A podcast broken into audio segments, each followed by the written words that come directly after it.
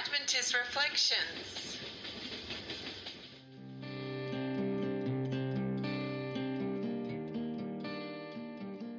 Now, to discuss character building ideas, here is your host, Dr. Denzi.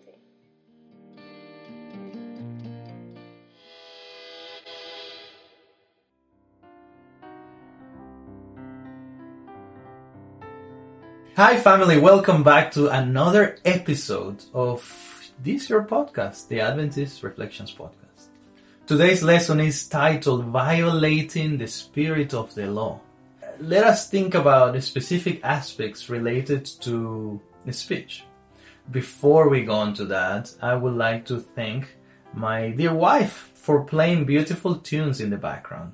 And of course, Liliana, because she is here with us again today to reflect and embrace God's desire for us. Liliana, welcome back. How you going? Hi Dan, thank you. Good. I would like to share with you, Liliana, and to every, with everybody who listens, this thought. It's found in the book Thoughts from the Mount of Blessing. And it's in page 68. And it says, Deceptive compliments, evasions of truth, flattering phrases, exaggerations, misinterpretations in trade that are current in society and in the business world teach that no one who tries to appear when he is not, or whose words do not convey the real sentiment of his heart, can be called truthful. So today I'd like us to unpack one idea alone the idea of having a sincere speech.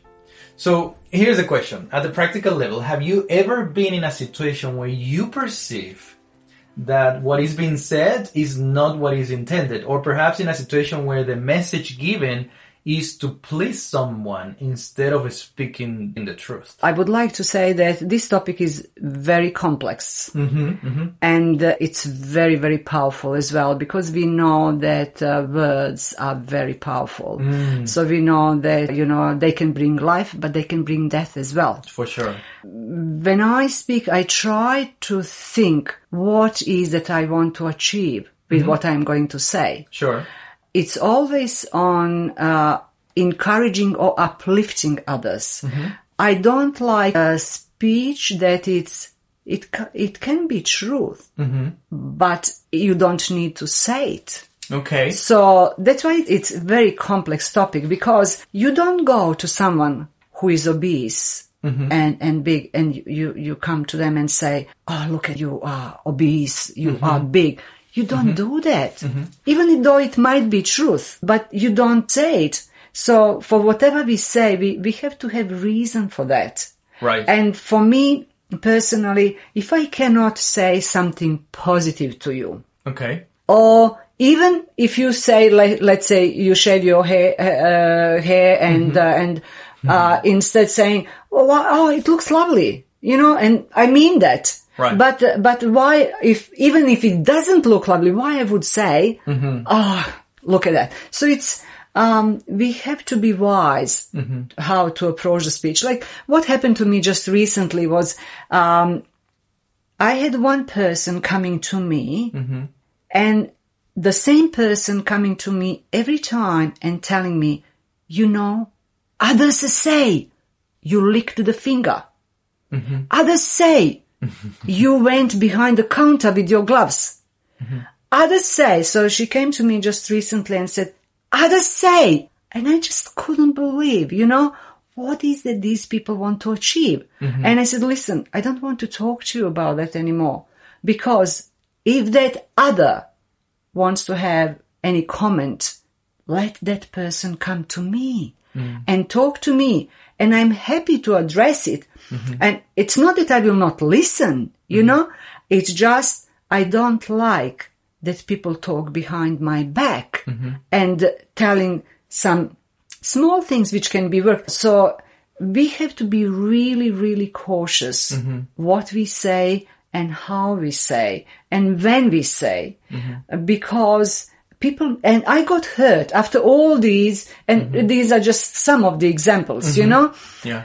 like it is very hard for me to digest and to process all that stuff because I see that as, as sort of like, um, hypocrisy. Sure, sure. And, uh, yeah, so it's, um, saying something just for sake of saying it's not good enough, even though it might be the truth. Sure, sure. So sometimes we we need to be wise Yes. in the way we we express our ideas and our desires and perhaps our own little preconceptions, you know. Sometimes we want people to be like us. We have expectations. Yeah. And yeah, It's never going to happen because we are not the same. Right. That's the rich parts of being all created to God's image and yet different. That's right. amongst That's why we love each other and tolerate each other. Right. So this is the situation, Lilian. I'm asking you about this because in the lesson, the the author is talking about this idea of the spirit of the law. And before that, we also have this situation about Nehemiah. I would like to ask from you if you can share with us what was happening with Nehemiah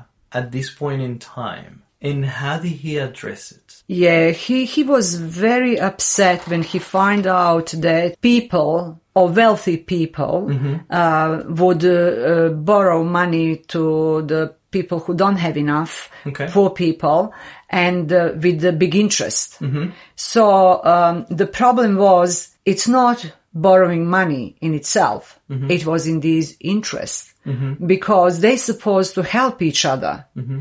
And uh, uh, but because they they were putting um, high interest, uh, people were getting getting poorer and poorer, and uh, they had to mortgage their houses, mortgage their vineyards, mortgage their, and even uh, giving their children in the um, uh, slavery because uh, because they didn't have any other options. Nothing to repay with. That's right. And we know in that time that they had to pay taxes to the king. Yeah. So, so if they didn't have money, let's say it was famine and, and they didn't have any crops, they didn't have anything to sell so they can Yeah. pay, so they had to borrow, borrow money. So that was like you borrow on the top of each other. And, uh, and the poor people are going just down and down and the wealth, wealthy people comes, uh, gets more and more. Yeah. And uh, so, and Nehemiah put himself in the same bracket. He, he said, it's like, it's not that he didn't lend the money, Yeah. but he said, but this usury, Yeah. like, uh, like putting interest on these loans, Mm-hmm. it's not allowed. So you are violating the law. Mm-hmm. That's what, uh, what he was talking about when he was talking about violation of the law. Mm. So they thought, okay, I can help you, Mm-hmm. but let me get some benefit out of that, that I help you. Right. You know, I can borrow you that money, but instead $100 that I borrowed you, you will, you will pay me back 110 or $120. So, it is amazing, you know, there's so many things to unpack in just this little story, and they relate to what we spoke about before in Sincere Speech. Nehemiah could have just chosen to talk about what other people talked about. People are saying you're borrowing money yeah. and you're giving interest, you know, uh, and, and people are saying that you have a full mouth about how there is less and less slaves to the kingdom, but now they're kind of like your slaves because they have to work for you and they're selling themselves to yourselves. Yeah. And Nehemiah didn't do that. He said, look guys, we are all doing that. Because when you think about who Nehemiah was, we already established that in the previous episode. He Yes. was working for the king. Yeah. He was in a good political position. He wasn't one of the poor people. No, but knowing just that he would provide food for all the people who worked in, in, uh, on the project. So it was big money. Every Yeah. day they, I don't know, one ox, ox and, and how many sheeps and how many, you know, some, some uh, chooks for him or whatever. So it, it was big money. So, Yeah. and he said he didn't take any of these from the king. Yeah. So he supplied by himself. Yeah. But how he finds the solution for the situation is he called assembly. Right? So he doesn't talk behind their back. Mm-hmm. You know, this guy borrowed to this one and he shouldn't have done that. No, he calls all of them and tells them straight to their face and open their minds that what they are doing, it's wrong. Because I guess in that point of time, because everybody in the world or around them was giving or lending money for the interest, and they say that interest that other countries would uh, would apply was, let's say, 50% or more, while Jewish people would give them 12%. But, Mm. Sure. but uh, uh, what Nehemiah say, They feel better. no, no, yeah, they thought they, they probably are doing a bit better. With a better bank. yeah, yeah, but it- it's still Nehemiah said, no, Mm. let's change it. And he would accuse them of what Mm. they are doing. And uh, what happened, they actually listened and understand and they decided that they will fix it. Fix the problem, um, give back the houses or, you know, repay back. I thought, wow, that must, he must have very, very powerful speech. You would have. And look, I can think that there will have been at least one person who wouldn't be happy. Oh, And- yeah. But if he stopped to think about that individual, he needed to be wise of how he delivered the message. Yes. But at the same time, he needed to be a straight shooter. He needed to actually say, this is how it is. No flattering, no appeasing your mind. This is the situation. And then, uh, the way he speaks in the in the passage, he's like, "We messed up. We need to fix it." That's right. He's That's not right. saying, "No, you, you, you." He's like, "We, we, we're in this together, guys. We are the people of God." If we were to go back to Romans, the, the speech of Paul brings my mind to light as we're speaking to, about this. The idea that we are one body. Yes. Right? Yeah. Like, let's not say like, you know, the hand is doing that. Let's just chop it off. Like, we are all in this. I get affected. You get affected. The people who are poor get affected.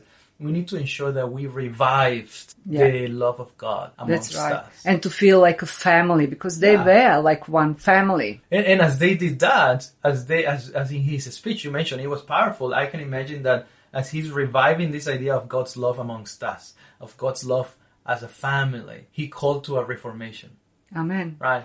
And that reformation was, hey, you know, Dan owes you like a lot of money and all that interest. What about if you wipe it off? I don't know, but reformations never come easy. I mean, we're talking about money. A lot of people are sensitive about this idea of finances, but um, it might not be money. It might be something else. God calls us to reform in different ways. There's some of us who don't really care about that aspect of the interest financially, but we might care about something else. We all Yeah. have our own little Achilles tendon that we don't desire to be touched. But Nehemiah is like, you know, this is the situation of the church right now. We need to do something about it. What do you think about this idea of reformation and how hard it can be? I think that reformation starts with me. Okay. So if I would like world to be reformed or church to be reformed, mm-hmm. I pray that Lord will show me what is that I have to reform, what is that I have to change. And that's how I believe the reformation starts. Because we cannot expect anyone else, same as Nehemiah did. He didn't expect others to change and he continued with his, uh, the way he was doing that. So he, he was changing, I would say the first. Yeah, he started. So that's right. So it's it's same with us. If we want to reform or do something, let's reform us. And above everything, pray to the Lord to reveal us what we mm-hmm. need because often we are very like subjective. We mm-hmm. don't see uh, things the way God sees. Mm-hmm. And we have to admit that to Him. And I honestly always come to say, Lord, please, I give you permission. Hmm. a change whatever it's needed to be hmm. changed because you can see my heart. I, I cannot see everything in the details because he knows us better than we know ourselves. Hmm. And he knows what has to be shaped, uh, what has to be molded and the way that he will reform us the best way possible. as you're sharing that and as we are landing this episode, it is evident, I think, that the message that Nehemiah was sharing, the revival that the people experienced from that powerful message that I believe was God's Spirit inspired, and the reformation they lived, all pointed back to God Himself, which really, as I reflect on this idea, it pointed back to the love of God Amen. to love in the community, in the community of faith that they had there. And so I think about my little church, you know, my Gideon church. I think about my church worldwide. Yes. I think about our Christian community. And I wonder, you know, can we make a decision today? Don't wait. We don't have yesterday and we really definitely don't have tomorrow. God Yeah. gives it to us, but can we do embrace what we have today and embrace that revival, that reformation and bring the spirit of the law of God. The spirit of the law is the love of God. Amen. Right. Do you have any final remarks, Liliana? Um, yeah, maybe because we, we touched the topic of the speech, I would like to uh, just uh, bring to uh, our attention to all of us and that we should be very careful uh, with our words because they, they can have impact uh, on others to lift them up Yes. or to put them down. So we have to learn to be careful Yes. in what we say, when and how. Right, right, yeah, absolutely, I agree, and allow the Spirit of God to to to guide us. Yes. Yeah, amen. like you said, it's such a complex thing. I mean, we could talk about so many. Oh, things. yes. As you just mentioned, I'm thinking like, let's let's bring back the idea of motive. Perhaps we could make other episodes on that. But um, thank you so much, Liliana. Thank you Pleasure. for sharing those ideas today. So uh, I would like to also thank you all for listening from around the globe for joining us weekly to unpack more character building ideas that dissect God's character. We look forward to next week when we will reflect on the practicalities of reading the Word. Until then, I am Dr. Dancy, and today I choose to love God, His justice, and His mercy and follow the spirit of the law. How about you?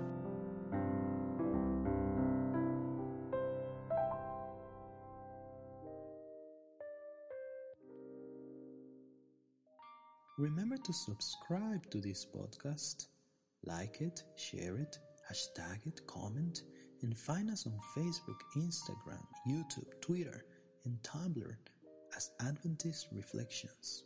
God bless you.